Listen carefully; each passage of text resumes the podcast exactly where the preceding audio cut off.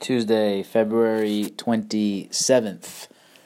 Essentialism is the new book, or it's not that new anymore because I'm uh, actually probably three quarters of the way through it. Um, is the new book that I'm into now. And I highly recommend it. Um, you know, a lot of the people that I follow, you know, in this digital world, you can call them mentors, even though I don't have a personal relationship with them but Tim Ferriss, Kevin Rose, uh, even Mark Zuckerberg, all subscribe very much to a either essentialism or stoicism or simplification.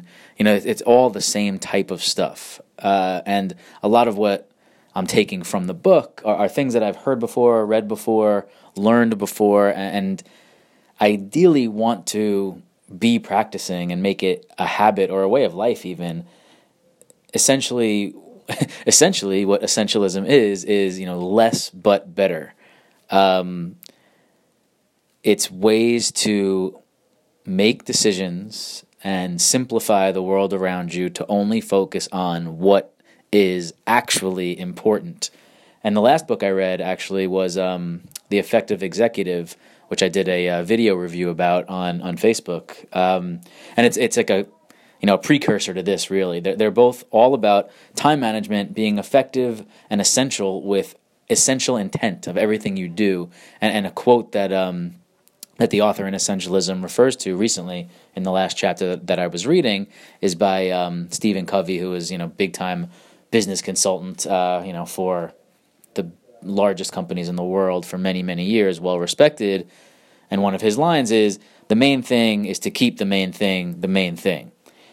And you know, it, it's as simple as going through your closet at home because like we all have extra shit that's just sitting there wasting away that you never really use but you don't for some reason want to get rid of. It's like we, we're romantic about these things in our past.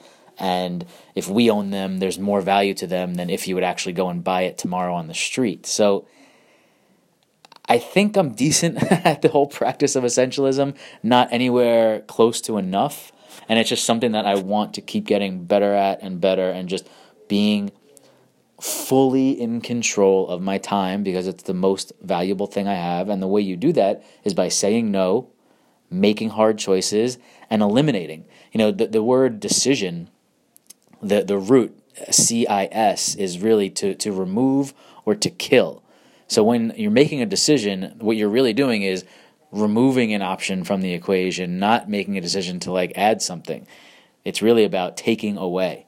And, you know, most people out there are trying to add stuff and fill their time and fill their schedule. And I need to be busy so I feel productive. And that's just the wrong way to approach it.